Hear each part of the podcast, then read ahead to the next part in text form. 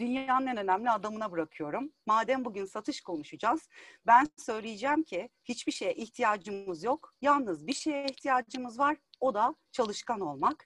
E, atamız böyle söylemiş. Söze Atatürk'le başlamak istedim bu akşam. E, her zaman da eğitimlerimde e, onun sözleriyle başlamaya gayret ediyorum. Ertesinde biraz hani dedim ya neşeli ve keyifli bir yolculuk diye bir minik işte fıkra mı dersiniz, anekdot mu dersiniz bir minik anlatımım var. Diplomatın biri fakir bir adamın yanına gidiyor. Oğlunun evlenmesini sağlayabilirim diyor. O da diyor ki oğlum hayatına asla karışmam. Ama kız diyor Rothschild'lerin kızı. Ha o zaman başka. Peki. Sonra ikinci durak Rothschild'in yanına gidiyor. Diyor ki kızınıza bir kısmet buldum. Ama benim kızım evlenmek için çok küçük. Bir dakika diyor. Bu delikanlı hali hazırda Dünya Bankası'nın başkan yardımcısı. Bak diyor o zaman başka. Sonra diplomat e, Lord Shirt'in yanından ayrıldıktan hemen sonra soluğu Dünya Bankası Başkanı'nın yanında alıyor. Diyor ki size başkan yardımcısı olarak bir isim önermek istiyorum. Çok iyi bir delikanlı şu an diyor zaten ihtiyacımdan çok başkan yardımcım var. E, gerekmez ne kadar da iyi olursa olsun. Ama bu çocuk Rothschild'lerin damadı. Bak diyor o zaman oldu. Gelsin hemen başlasın. Bu böyle satış konuşulduğunda bir minik hikaye böyle yüzlerinizi mümkünse gülümseterek başlatmak istedim. Peki bu bir e, Rothschild hikayesiydi ve böyle international bir hikayeydi. Diyeceğim ki satış bir sanat bu sanatı icra eden bir sanatçımız var. Türkiye'de bir sanat, satış konuşurken aklıma hep o geliyor. Böyle çocukluğumdan beri hani 81 doğumluyum dedim ya böyle X, Y kuşaklarının falan ortasında bir noktada. Tabii ki atma ziya, yapma ziya. Ee, Şener Şen'i Neşeli Günler filminde hatırlayanlar var mıdır? Gelir der ki size dünyanın en iyi jiletini satacağım çünkü Bridget Bardot bile bu jileti kullanıyor diyor. Sonra rahmetli Selim Naşit'in yüzünü kan içinde bıraktıktan sonra diyor ki kan taşı da satıyorum yanında yani don't panic falan böyle. Dolayısıyla başarılı satışçı kimdir? dediğim noktada aklıma benim her zaman Şener Şen geliyor ve hala gülerek e, izliyoruz bu filmleri. Şimdi bu sorunun cevabını sorduğumuzda tabii yüz yüze eğitimlerde daha böyle interaktif çalışmalar yapabilme fırsatımız olduğu için bir takım cevaplar topladık. Bunları da böyle ortaya bir bulutun içine yerleştirdim. Diyor ki başarılı satışçı kimdir? Risk alabilen, sorun çözebilen, alternatif cevaplar üretebilen hazır cevap olmalı araştırmacı, planlı, güler yüzlü. İşte kimisi diyor ki çok güzel olmalı. Çünkü bir etkileyici, aslında bir biraz, biraz böyle presentable'ın arkasında da olan bu. Kimisi diyor ki biraz yakışıklı olmalı, beni etkilemeli. Ödüllü olmalı, e, eğlenceli olmalı, başarı, hırs odaklı olmalı. Birçok birçok birçok böyle başarılı satışçı e, dediğimizde birçok cevaplar, yanıtlar geliyor aklımıza. Ve biz bugün artık böyle başarılı satışçı e, adımına varabilmek için arkasında böyle biraz ipuçlarını konuşalım. Bir saate sığdırabildiğimiz kadar e, bir takım noktalara değinelim istedim. Şimdi bakalım başarılı bir satışçı örneği. Diyor ki Neşeşehir Garden Residence'da ev sahibi olmak çok kolay. Bebek'te kira öder gibi Beylikdüzü'nde ev sahibi olun. Efendim? Kira öder gibi. Ondan önce ne dedin? Yani biraz böyle bu bir başarılı satışçı mı tartışılır, kandırıyor mu ama bizi eğlendirdiği kesin. Ben bu karikatürü açıp açıp Selçuk Erdem bu. Açıp açıp hala e, gülüyorum ve seviyorum. Şimdi bakalım satışta başarılı satışçıyı konuştuktan sonra aslında biraz da müşteri ne bekliyor? Buna bakmak lazım. Müşteri bizden ne bekliyor acaba? Bakalım. Güler yüz, değer görme, saygı. Teknik konulara hakimiyet. Etkili ve hazırlıklı sunum. İyi fiyat, üstün kalite. Güvenilir olmak. Sorulara yanıt bulabilmek satış sonrası iyi servis, doğru zaman yönetimi. Şimdi dedik ya başarılı satışçının yanıtları vardı o bulutun içerisinde. Aslında tam anlamıyla bu müşteri beklentilerini birebir karşılıyor onlar. Ee, güvenilir olmak, işte güvenilir satıcı falan. Şimdi bunlar klasikler. Ama bir de yenilikler var. inovasyon var. Dolayısıyla buna artık ben bu slayta müşteri ne bekliyor diye anlatıyorduk belki 2015, 2016, 2017'de. Şimdi müşteri ne bekliyor? Do diyorum. Çünkü bunlar artık hali hazırda paketle böyle temelinde gelen şeyler. Evet güler yüzlü olmalı, işte evet hakim olmalı ürününe. Bunları yapmak aslında birazdan satış eğitimleriyle alınan, işte geçmiş background'umuzla alınan, tecrübeyle oluşan ve cebimize hızlıca koyabildiğimiz şeyler. Peki artık her şey değişti. Müşteri bunları bekliyordu. Ama şimdi merhaba yeni normal. Şimdi bizden bir takım başka şeyler bekliyor olmalı. En başında inovasyon. Müşteri şimdi bizden ne bekliyor bakalım. Samimiyet. Her zaman anlatırken e, Kafka'nın ünlü dönüşüm romanına atıfta bulunuyorum bu Covid sürecini. Biz bir gece yaptık, sabah kalktık, bambaşka organizmalarız. Yani ağzımızda maskelerimiz, elimizde eldivenlerimiz, sosyal mesafemiz, evden dışarı çıkmamalarımız bambaşka bir dünya. Dolayısıyla ne oldu?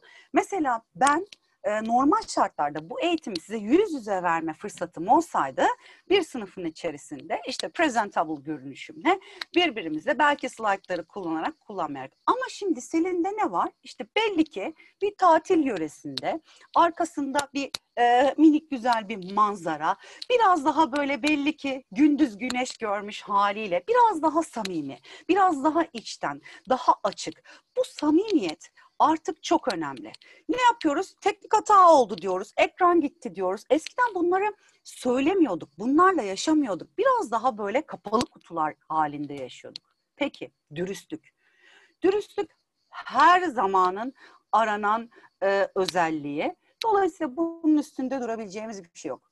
Enerji aktarımı. Neden enerji aktarımı? Artık bakın zaten ilerleyen slaytlarda da konuşacağız ama artık iş satış değil. aslında bir Evet teşekkür ederim. Aslında satış ölmedi. Ee, ben bu bu akşamki e, yayını da yapmadan önce dedim ki artık satış konuşmanın zamanı geldi mi? Biz böyle mentor menti çalışmalarında da diyoruz ki satış aslında ölmedi ya da bitmedi süreçle beraber ki artık bugünden itibaren böyle daha kışa ve satışa hazırız dedik. Ölmedi. Sadece mecra değiştirdi. Sosyal mecraya geçti. E-ticarete geçti. Ve siz eğer müşterinize dokunuyorsanız WhatsApp'tan, sosyal medya kanalından, böyle benim gibi e, Zoom üzerinden e, ya da öğretmensinizdir işte EBA TV'den vesaire vesaire. Bu enerji aktarımını biraz daha böyle e, baskın yapmamız gerektiğini düşünüyorum. Teknolojik değişim müşteri artık kesinlikle teknolojik değişim bekliyor. Eğer bu teknolojik değişime ve dönüşüme ayak uyduramayan bir firmaysa maalesef her zaman 1-0 değil 2-0, 2-0 değil 5-0 geride kalacak. Çünkü dünya artık bambaşka bir noktaya gidiyor. Hızlı adaptasyon. Buna çok değer veriyorum. Ee, çünkü artık bu süreç bize ne öğretti? Dedim ya kalktık bir sabah bambaşka biriyiz. Dedim ki Selin yani ya hızla adapte olup yoluna devam edeceksin. Çünkü bütün eğitimler iptal, bütün buluşmalar iptal. Biraz da böyle daha dışa dönük, daha sosyal karakterler için böyle her şeyin iptal olması biraz daha vurucu sanki, daha üzücü. Ama dedim ki ya hızlı adapte olacaksın, hemen bu akan nehre atlayıp hızlıca yüzmeye başlayacaksın ki bir değer yaratasın kendinde. Ya da tamamen kabuğuna çekilip geri planda oturup sürecin geçmesini bekleyeceksin. İyi ki de öyle yapmamışım ve iyi ki de öyle yapmayan firmalar var ki bugün herkes geçirdiğimiz yaklaşık 6 ayın sonunda bambaşka noktalarda ve bambaşka noktalara dokunan firmalar akılda kalacak. Ben bundan sonra LCO2 markasına bütün e, üretimini, satışını, her şeyini durdurup sadece maske üretimine yönelik hizmet veren bir marka olarak bakacağım. Ya da ben bugünden sonra işte Lupo almışlardı ya e, kollarının altına insanlar e, görmüşsünüzdür sosyal medyada da. Lupo markasını Twitter'da sonra bir e, herhangi bir başkası temsil etti ve Lupo adına bir takım tweetler attı. Ben Lupo markasını sosyal medyayı iyi yönetemiyor diye e, düşünerek hatırlayacağım. Dolayısıyla hızlı adaptasyon çok kıymetli. Rehberlik bekliyor müşteri. E, çünkü herkes bir bilinmezde veya herkes değişen ve dönüşen süreçlerin içerisinde. Çok basit bir örnek vereyim artık böyle restoranlara işte kafelere vesaire giden e, arkadaşlarım, e, izleyicilerim, dinleyicilerim bilirler. Herkes QR kodla sipariş vermeye başladı. Çünkü menülere, herkesin dokunduğu menülere dokunmak istemiyoruz. Ama ben gittim Hemen QR kodla siparişi ben nasıl vereceğim? Masada bir evet QR kod uyarısı var. Bunu okutun, siparişinizi verin, menü telefonunuza gelecek diyor. Ama ben bunu nasıl yapacağımı bilmiyorum. Dolayısıyla bana servis veren arkadaşım rehberlik de edecek. Bana orada sadece işte kahve, kahvenin yanında tatlı satmaktan ziyade aynı zamanda rehber olacak. O teknolojik gelişimi bana öğretecek. İnovasyon yenilik. Yenilik olmadan gerçekten bundan sonra yüzeceğimiz satış suyunda firmalar tarafında da yani boğulurlar demek istemiyorum ama biraz böyle bu inovasyona yeni bir bakış açısıyla bakmak lazım. Herkes mi oturup çalışarak öğrenir? Hayır, danışmanlık alınabilir. Dönüşüm danışmanlığı, inovasyon danışmanlığı, işte değişim doktorları vesaireler bunlar o kadar çok var ki bu süreç tam bir bilgi festivali ve insanın insana ulaşması için çok doğru bir zaman. Eskiden herkesin takvimleri acayip yoğundu. Biz burada bu akşam herhalde 20 kişinin üzerindeyiz. 20 kişi bir araya gelebilmek için bir WhatsApp grubu yapsaydık herhalde 20 ayda bu kadar kişiyi aynı mecraya toplayamazdık. Dolayısıyla inovatif yaklaşımlar da çok önemli. Bilgiyi yakalamak, rehberliği, danışmanlığı yakalamak. Çok kıymetli bir şey var. Artık insan kaynakları alanında da değişim var, dönüşüm var. İnsanı bir kaynak olarak değil, bir varlık olarak ele alıyor. Geçenlerde e, çok sevdiğim, çok yakın takip ettiğim bir hocam bir imza günü yapmıştı. Baktım bir tişört, bir yazlık kolye, e, erkek bahsettiğim kişi ve bir e, şey kaplı bir şort var altında. Ya diyorum ki eski normal hani yeni normal falan bir keskin çizgiyle ayırmaya çalışıyoruz ya eskiden olsa kesinlikle belki de kravat takardı o kitap imza gününde. Çünkü birçok kişiyle karşılaşacak. Şimdi kanvas pantolon, işte ayağında e, terlik ya da işte sandalet tarzı bir şey. Oldukça spor. Ve insanın varlığı böyle. Çünkü artık herkes bambaşka bir süreçte. Samimiyet diyoruz, faydaya dokunmak diyoruz. Artık insanı varlık olarak ele alıyoruz çok e, profesyonel ve çok kalabalık bir sunuma katıldım pandemi döneminde. E, kurumun karşımdaki kurumun duruşu da çok profesyonel. Ya durumu iyi verelim ayrı ama e, sunum yapan hocamın e, ekranına bir arkada da yeşil perde falan kullanan çocuğu girdi. Bir anda e, tabii izleyen kişi sayısı da oldukça yüksek. Böyle çocuğu kadıncağız iteklemeye çalışıyor falan bir yandan da anlatmak istiyor ama artık güzel olan bu. Değişik olan bu. İnsanı varlık olarak ele almak bu. Şimdi gündemde ne konuşuluyor? Babalara da babalık izni verilmesi. Çünkü bir çocuk sahibi olmak sadece anneye ait, anneye özgü bir şey değil. İnsan bir kaynak değil. Ondan sadece faydalanacağımız bir e, oluşum değil. İnsan bir varlık ve onu bir bütünsel çerçevede ele almalıyız.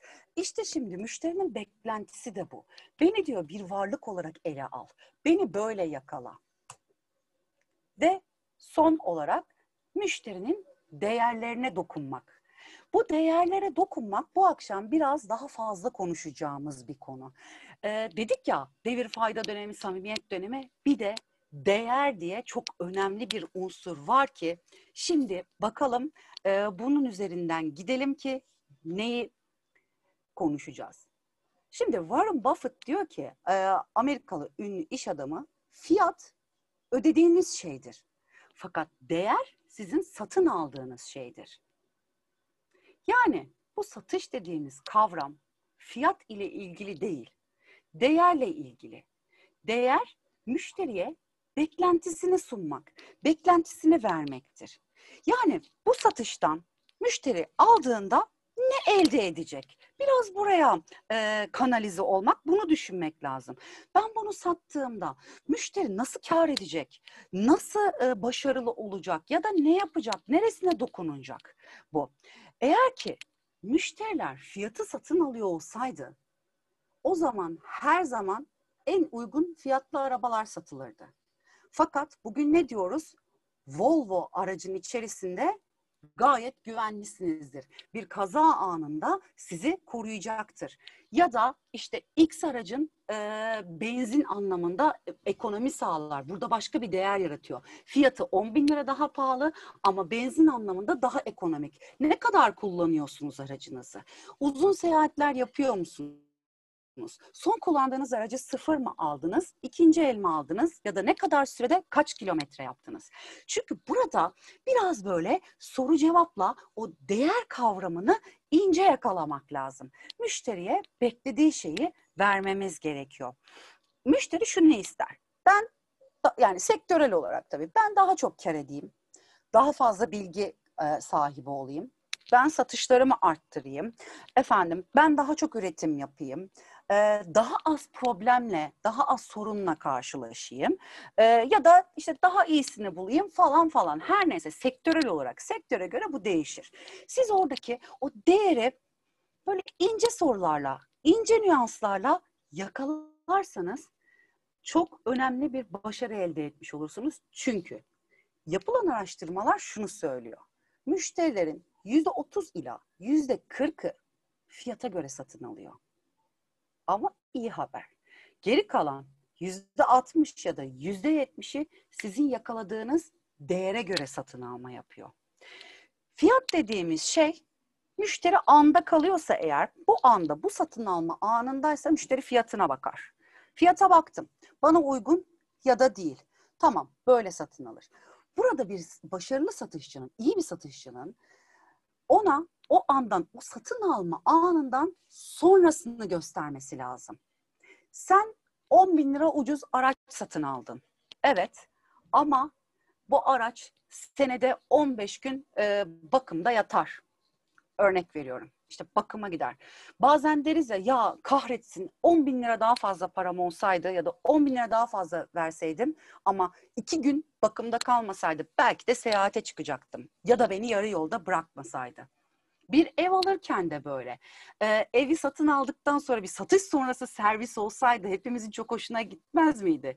Evi satın aldınız, tavan aktı, çat usta geliyor, satış sonrası servisle usta bunu hallediyor. Ne siz usta arıyorsunuz, e, ne işte bununla uğraşıyorsunuz. Her şey çok daha sistematik. Dolayısıyla satışta başarıyı elde etmek için biraz böyle ileriyi düşündürmemiz lazım.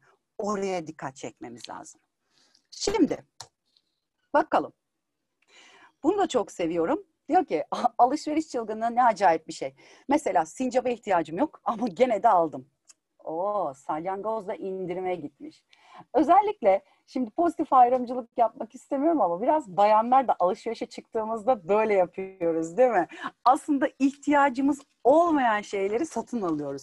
Ben mesela bazen e, satıcıyı kıramadığım için ürün ilave ürün satın alırım bir kazak alacaksam bir bakarım çıkarken kot pantolon da almışım, ayakkabı da almışım. Hiç gerekmediği halde kolye bile almışım ve çıkmışım. Böyle. Evet. Şimdi biraz eğer güldüysek e, bu akşamın böyle en e, komplike slaytına geldik ki bu da değer piramidinin öğeleri. Bu piramit hikayesi aslında e, bilenler için Maslow'un ihtiyaçlar piramidine dayanır. İşte altta birincil güdülerden işte ikincil güdülere falan en üstte de kendini gerçekleştirme vardır. Fakat e, Bain Company bunu bir değer piramidi öğelerine çevirmiş ve demiş ki değeri yakalarken şu piramidi bir bakalım, bir bunu inceleyelim. Ne olabilir? Bir ürünü, bir hizmeti satın almak için dörde ayırmış. İşlevsel değerler, duygusal değerler, hayatı değiştiren değerler ve sosyal etki. Özellikle sosyal medyadan sonra bu sosyal etkiye oynamak için ne kadar çok çaba sarf ediyor insanlar değil mi? Ve biz eğer satıyorsak, başarılı satmak, daha çok satmak, hedef gerçekleştirmek istiyorsak ama bunun özünde de değere dokunacaksak, bu akşam bu değeri alıp cebimize koyuyorsak bu sosyal etkiye oynamamız gerekiyor. Şimdi sorarsınız özellikle işte kökenimizde bankacılık sektörü dedik ya kurumsal hayatımız. Ben bankamdan çok memnunum. Aman ben bankamdan çok memnunum değiştirmem. Acayip memnunum. Neden memnun olabilirim ben bir bankadan? Bana zaman kazandırıyordur. Ee, bana bilgi veriyordur. Gerçekten bilgili bir müşteri temsilcim vardır ve basittir. Yaptığım işlemler artık oturmuştur. Okey. Bu bankacılık sisteminde aldığınız hizmet işlevsel değere denk geliyor. Fakat ben bir fotoğrafçıyım ve hayalimde 10 bin dolarlık bir Leica marka fotoğraf makinesi var. Evet, kaliteli çekim yapabilirim. Daha profesyonel e, çekimler, daha iyi fotoğraflar çekebilirim. Ama bir de bunun prestiji var değil mi? Dolayısıyla o prestij size bir sosyal etki yaratıyor. Leica marka 100 yılın üzerinde başarılı bir markayı e, boynunuzda ya da işte makine çantanızda taşıyor olmanın ya da o çantadan çıkartmanın verdiği bir prestij var. Dolayısıyla bu değer piramidini gözümüzün önüne getirdiğimizde ne satıyorsak biraz prestij tarafına da bakacağız. Yoksa bu markalar falan olmazdı. Çantaya ihtiyacımız olduğunda kimse Wacko, Louis Vuitton ya da vesaire bunları almazdı. Herkes gider basit bir çanta alır, ihtiyacını karşılardı. Dolayısıyla her şey ihtiyaç ve fiyat değil. Her şey aslında temelde bu değer anlayışına dayanıyor. Ama tabii şöyle de bir şey var. Dedik bunu. Yani yüzde otuz, yüzde kırkta fiyata giden var. Okey yapacak bir şey yok buna. Şimdi bakalım. Ee, terapi olarak bu böyle de bir şey var gerçekten. Alışveriş yapanların zaman zaman terapi aldığı durumlar da var. Alışveriş yapmak beni rahatlatıyor doktor. Bana terapi oluyor diyor. Bizim yaptığımız ne burada? Sabahtan beri gözüm perdelerde. Satayım sana rahatla. Ya uygun bir şey diyor. Söylersen hep buraya gelirim yani yap bir güzellik. Şimdi dedik ki değer, değer, değer, değer. Peki bu değer tamam Selin anlattın bunları. Bunu bir yerlere bağlayıp bir e, çıktı elde etmemiz lazım. Şimdi girişimcilik konuşurken e, Osterwalder'ın kanvasını da konuşuyoruz. Bu ekranda gördüğünüz şey aslında bir e, yalın girişimcilik kanvası. Bu kanvas ne işe yarar derseniz parça parça ayrı sütunlar görüyoruz ya. Benim bir projem var, benim yeni bir ürünüm var, benim bir fikrim var diyorsanız diyoruz ki kanvası oturtturun ve yazılı görün. Çünkü büyük resmi görüyor oluyorsunuz.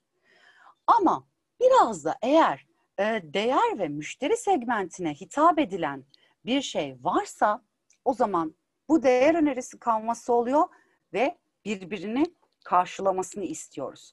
Sizin verdiğiniz değeri müşteri segmentleriyle birebir oturtmanız lazım ki o aldığınız eğitim, o kazandığınız farklı bakış açısı bir altyapı temeline otursun. Ee, örneğin mesela segmentasyon dediğimizde müşterileri sınıflandırıyoruz. Bu işte efendim yaşa göre olabilir, e, sosyoekonomik durumuna göre olabilir, işte demografik bilgilerine göre olabilir, coğrafi bilgilerine göre olabilir ama müşterileri segmente ettiğimizde ben kime hangi kampanyayla gideceğim bunu görmüş oluyorum kadın ve erkeği doğru ayırmam lazım ki sistemde. İşte atıyorum kozmetik ürünlerinde bir kampanya olduğunda daha çok kadın müşteriye mesaj mı atmam lazım, dokunmam mı lazım oraya gitmem gerekiyor. Efendim teknolojik tarafta biraz daha Tabii ki kozmetiği de erkekler satın alabilir ya da teknolojiyi de kadınlar satın alıyor. Ama teknolojik tarafta bir şey, bir kampanya varsa muhakkak erkek müşterilerimi kaçırmamam gerekiyor. Ben bir spor salonuysam işte tam bir e, nefis bir segmentasyon e, örneği. Burada yaşa göre, e, spor sevdiği spora göre, e, ilgi alanlarına göre, müsait saatlerine göre, ne iş yaptığına göre. Ben müşterilerimi buna göre sınıflandırıp, buna göre segmente edip e, onlara yönelik ürünleri sunabilirim. Bir de e, persona dediğimiz bir kavram var ki müşteriyi segmente ettin, ayrı ayrı pazarlama ve satış stratejileri yarattın. Tamam. Ama bundan sonra bir persona belirlenir. Yani müşteri bir kimliklendirilir. Tek bir kimlik altında toplanır. Ee, bu aslında kişilik kartıdır ve hedef kitlenin prototipini çıkartmış olursunuz. Persona belirlenip de ona uygun ürün satıldığında satıştaki başarı olasılığı her zaman çok daha üst seviyelere çıkıyor. Araştırmalar böyle söylüyor. Şimdi biraz da müşteri segmentleri dedik. Ee, satış konuşulduğu her yerde bu disk profili konuşulur. Ee, dolayısıyla çok çok çok detaylandırmadan gideceğim bu akşam üzerinden. Sonrasında bunu çeşitlendireceğim. Şimdi ben kırmızıyla başlamayı seviyorum. Dominant karakterler. Baktınız karşınızdaki müşteri segmentini en basit haliyle dört şekilde sınıflandırabiliyorsunuz. Dominant, iz bırakan, ciddi ve sadık. Dominant karakterde diyoruz ki bunlar direkttir. Lafı dolandırmadan bu budur. Net bilgilerle. Sonuç odaklıdır. Yani geç geç geç geç o uzun uzun konuşmaları geç bana sonuca gel. Bu bana ne fayda sağlayacak? Bu beni nereden nereye götürecek? Rekabetçidir. Biraz burada işte şu aldı, şu da alsın şeyi çalışır. Hmm, ne derler? Motivasyonu çalışır. İradelidir. Güçlü ve kendine güvenir. Ondan daha dominant olduğu noktada satışçı biraz daha böyle çekinik kalacaktır satın alma için. Buna dair ipuçlarına biraz sonra bakacağız. Ciddi dediğimiz karakterler ise analitik, daha sayısal, doğrucu, epeyce mükemmeliyetçi, kurallara bağlı, sistematik ve detaycı. Eğer doğru detaylarla ona ulaşabiliyorsak o satışı kapatmamız, e, kapatmamamız için önümüzde hiçbir engel yok. Sadık müşteri tipine bakarsak bunlar güven odaklı, soğukkanlı, uyumlu, sabırlı, mütevazi ve nazik. Burada da bu e, detayları yakalayabiliyor olmamız lazım. Bir de iz bırakanlara bakalım ki bunları aslında orijinalinde influencer diyorlar ve özellikle etkide bırakıyor. İkna eden bir tarafı var. Yaşam dolu, eğlenceli, iyimser, hevesli ve iletişim kuran. Dolayısıyla influencer bir karakteri yakaladığınızda arkasından başka yeni müşteriler getirmek ya da kendi kitlesini getirmek tarafında epeyce böyle birkaç kişiye satmış olursunuz diyorum. Ha, bir de şöyle bir şey var. Bizim oğlan da diyor hukuk çalışıyor. İtiraz ediyorum sayın hakim reddedildi. Bir de itirazlar var değil mi? Oldukça biz böyle müşteriyi segmente ettik. E, disk profiline oturttuk. Kafamızda disk profili değilse de kafamızda bir yerlere oturtturduk. Buna şöyle davranırım, buna da böyle davranırım falan. Epeyce analizler yaptık. Ama bir de itirazlar var. Ne yapacağız? Biz bu itirazları nasıl aşacağız? Bakalım. İtirazım var. İtirazlara yaklaşımda bulunabilmek için minik minik ipuçları koydum bu akşam. İyi dinleyin. Karşınızdakini dinleyin. Bazen e, gideriz ve bize bir ürünün de hedefi vardır ve satmak için böyle çok çok çok konuşulur. Aslında iyi bir dinleyici olmak, küçük ipuçlarını yakalamak için çok kıymetli.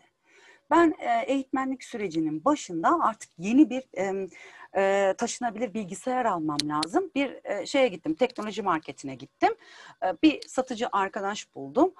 Bana dedi ki işte şu bilmem ne modelin bilmem ne ve o üst üst üst üst ben çok da anlamıyorum zaten onlardan. Bunu satın almanız lazım. Neden? Çünkü neden? Arka planda ona onun hedefi verilmiş. Bu markanın bu ürününü sat de, demişler. Sonra ben zaten ben biraz böyle kırmızıyla sarı arası bir karakterim açıkçası. Ben oradan çıktım çünkü böyle zorlanmaya falan gelemem. Direkt kaçarım oradan. Başka bir yere gittim. Ee, dedi ki oradaki arkadaş bana işte merhaba bir, dedim taşınabilir bilgisayar alacağım. Soru şu. Ne için kullanacaksınız? Ha güzel. Ben bir eğitmenim. Tamam. O zaman dedi sizin için en önemlisi hafif bir cihaz olması. Çünkü belli ki bir yerden bir yere epeyce taşınacaksınız. Yanında kitapçıkları da var, yanında kendi kişisel eşyalarınız da var. Dolayısıyla önceliğiniz hafif bir ürün olmalı. Yani aman tanrım yani bu adam bana her şeyi satar. Neticede işte bütün yan ürünleri de sattı. Mouse'undan işte e, şeyine, external hard diskine, onun yanında böyle kom- kompakt bir bilgisayar çantasına ki almak istemiyordum çünkü evde 8 tane vardı. E, dolayısıyla her şeyi oradan aldım. Almak almayı düşünmediğim şeyleri de kendi fiyatımın da üstüne çıktım. Çünkü hafif olmak benim hayatımı kurtaran bir şey. Dolayısıyla başarılı bir satışçı ve çıktım oradan. Çünkü bana doğru soruyu sordu. Doğru kabul edin. Çok yakın e, bir örnek dün akşam başıma geldi. E, bir kitapçıya gittim. Burada aslında müşteri bendim ama e, bu örneği dün akşam yaşayınca mutlaka bu akşam anlatmak istedim. Kitaplara bakıyorum falan. Bir tane kitap kitaplar dedi yarı fiyatına etiketin üstünden. Peki yani yazlık yerdeyim bu arada onu da söyleyeyim. Ee, ya büyük bir bookstore falan değil. Bir tane kitabı elime aldım. Yarı fiyatına dedi. Aldım böyle e, baktım sadece ne kadardan ne kadarı düşüyor kafamda bir barem belirlemek için. Kitabın adı e, belki ilgisini çekenler bilir. Kitap Margaret Atwood'un Damızlı Kızın Öyküsü diye bir kitap. Elimi attım ve satıcı bana dedi ki gerçek bir hikayeden o kitap dedi. Gerçek bir hikayeden. Ee, ben onun dizisini izliyorum. Blue TV'de acayip de yani böyle acayip fanatiyim ama kitabını okumamışım. Artı zaten kitabın arka kapağının en üstünde distopik bir hikayedir yazıyor. Yani ütopik bile değil. Gerçek olmasının imkanı yok. Yani biraz dedim ki yani bu, bu biraz distopik bir hikaye falan. Yok dedi bize dedi bilgisi geliyor aslında da gerçek bir hikayeymiş falan. Tamam dedim doğru kabul ettim. Okey dedim tamam. Yani daha fazla bunu uzatacak bir şey yok. Bazen karşınızdaki yanlış bilgiyi de verebilir ama siz eğer satıcı koltuğunda oturansanız o zaman biraz doğru kabul etmekte fayda var. Cevaplayın. Bunu zaten başarılı satışçıda konuştuk. Cevaplara hakim olmamız lazım. Mümkünse çapraz satış için diğer detaylara da hakim olmamız lazım. Kanıt verin. Bana vermeyin. Ben dedim ya e, kırmızıyla sarı arasındayım. Yani benim elime bir broşür tutuşturmayın Muhtemelen e, dükkandayken alırım sizi kırmamak adına ama dışarıda bir kenara bırakırım ben bakmam. Ama kim bakar biraz sonra bakacağız. Referans gösterin. Aa, bu bende çalışır. İşte eğer ki e, kafaya koyduğum bir şey varsa, aa pardon pardon geri geldim. Kafaya koyduğum bir şey varsa e, birisi bana e, böyle etkileyici bir imaj bırakıyorsa, bir referans oluyorsa tamam ben onu satın alırım. Bazen de aramam da direkt referansa sorarım. Böyle kişiler de vardır. Bunlar tam sarı karakterler. Sorarsın o biliyordur. Bunu işte atıyorum e, Selin biliyor. Ya da işte Ayşe biliyor. Aa, tamam bir dakika hemen telefonu elime alırım. Ayşe bunu bilir falan derim. Sorarım. O ne diyorsa doğrudur. Bu işte bu influencer olan e, etkileyici grup. Belgelendirin. Aslında kanıtında bir çeşididir. Veri ve istatistik verin. Bu çok çalışır. Çoğunlukla çalışır. Ama yine bende çalışmaz. Çünkü sayılar, e, ekonometri mezunuyum dedim. Biraz istatistik kökenliyim ama sayılarla çok aram iyi değildir. Yani yüzdesel olarak kimin ne yaptığından çok fark yaratan şeyi arıyorum ben. Bende bir fark yaratacak mı? İşte o yüzden bendeki değer fark yaratması. Cevabınızı onlara onaylatın. Araç satıyorum dedim ya. Güvenliğiniz sizin için ön planda değil mi? Baktınız yanlarında en çok çalışan şey, bunu çok satış eğitiminde konuşmuşsunuzdur, duymuşsunuzdur. Çocuk varsa, hele ki karşınızdaki anneanne, babaanne, dede falansa çocuk kesin çalışır. Yani oradan bir kanal bulacaksınız ne sattığınıza göre. Çocuğa yönelik bir atıfta bulunmak ya da sempatisine sağlamak. Ha bu arada en başta dedik ya müşteri neye bakıyordu falan diye böyle. Sonra artık neye bakıyor? Samimiyet, dürüstlük falan dedik ya Eğer gerçekten çocukları sevmiyorsanız, çocuktan hoşlanmıyorsanız aman rol yapmayı müşteri bunu anlar. Anında anlar. Dolayısıyla gerçek olabiliyorsanız ilerleyelim ondan. Ve cevabı onlara onaylatalım. Çocuğunuz var değil mi? O zaman daha güvenli bir araca ihtiyacınız var. Çocuk için daha iyi, daha kaliteli bir otokoltuğuna ihtiyacınız var gibi. Örnekleme yapın. Ee, bu da yine bir takım olayları referans göstermek, e, birinin başına geleni anlatmakla aşağı yukarı e, yakın şeyler ama bu örnekleme en çok da sosyal medyada çalışıyor. E, influencer'a ürün gönderiliyor. Diyor ki bakın bu aldı, böyle böyle kullandı. Bırakın influencer'ı, başka birisi ürününüzü satın almış oluyor ve onun hikayesini anlatıyorsunuz profilinizde yani sosyal medya profilinizde o zaman o örnekle başkaları da satın alabiliyor. Sorgulayın. Kesinlikle sorgulayın. Ne kadar çok soru sorabilirseniz, ne kadar çok veriye ulaşabilirseniz o kadar bir sıfır öndesiniz. Bir şey daha var. Eğer satış görüşmesi öncesinde hazırlık yapma imkanınız varsa mümkün olan en çok bilgiyi elde edin. Sosyal medya kanallarının tamamını stalklayın. Kıymetli bir satışsa büyük bir satışsa ben o vakti ayırırım.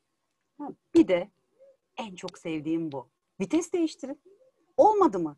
Bütün bunları kullandınız. Disk profilini çıkarttınız. Böyle yaptınız, öyle yaptınız. Olmadı. Vites değiştirin. Ya geri adım atın ya ileri, daha ileriye gidin. Bazen bir tık daha ısrar etmeniz gerekir. Bazen çıkarım o mağazadan, o dükkandan ya da o web sitesinden. Çıkarım. Vites değiştirin bir tık daha. Daha e, proaktif olun ya da daha geri planda kalın. Proaktif bir harekete örnek vereyim e-ticarette şimdi aklıma geldi. E, şey var ya mailler, Selin seni çok özledik. Çok proaktif bir hareket. Ya da bir ürün satın almak için giriyorsunuz, sepete ekle yapıyorsunuz ve o noktadan sonra çıkıyorsunuz bir şekilde. Başka bir yere bakayım, yarın gözümle göreyim falan diye. Selin ürünün sepette kaldı, üzgün bir şekilde seni bekliyor gibi. Bunlar aslında çok daha proaktif hareketler ve vites değiştirmekte fayda var. İyi satışçı, başarılı satışçı, başarılı işletme, firma, kobi her neyse sahibi aslında e, çok böyle düştüğü noktadan yeniden kalkabilen, yeniden vitesi bir tık büyüterek daha fazla hareketlilik sağlayabilendir. Şimdi bu slide yanlış değil. Tekrar disk profiline geri gidiyorum ipuçlarını koyuyorum, koyuyoruz buraya şimdi. İpucu.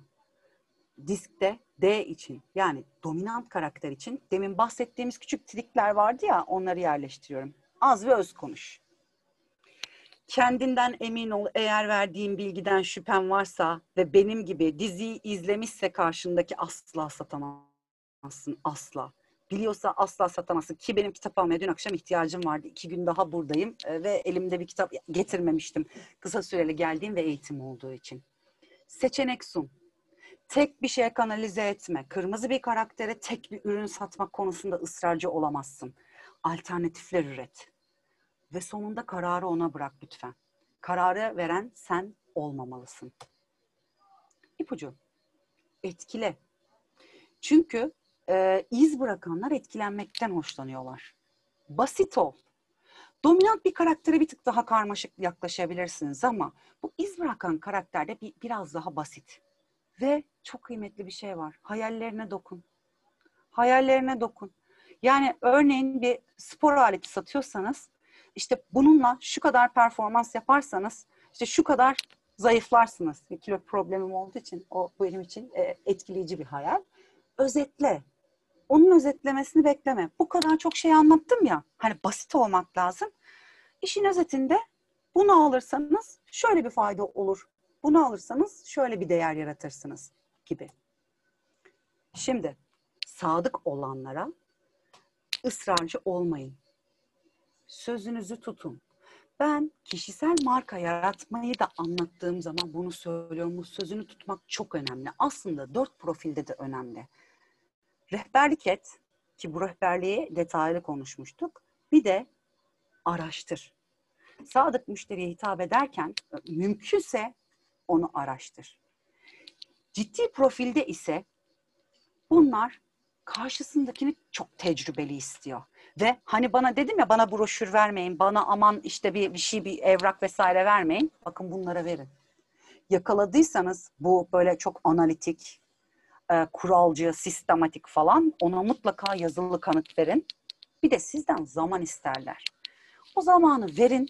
Tabii sıcak satış, anında satış bir şey değilse zamanı verin ve takip edin. Kendi haline bırakmayın. Bazen karar vermek için ciddi karakterlerin zamana ihtiyacı olabilir. Şimdi itirazları konuştuk, disk profilini ve ipuçlarını konuştuk. Çok çok böyle e, günümüzün acayip trendi SpaceX'in uzaya gitmesi. Ben de diyorum ki ne olur kafanızın içindeki amaları koyun SpaceX'e gönderin uzaya gitsin.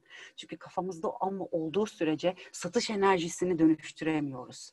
Bu e, sizin bu akşam için cebinize koyacağınız temel ipuçlarından, mottolardan, sloganlardan bir tanesi olsun.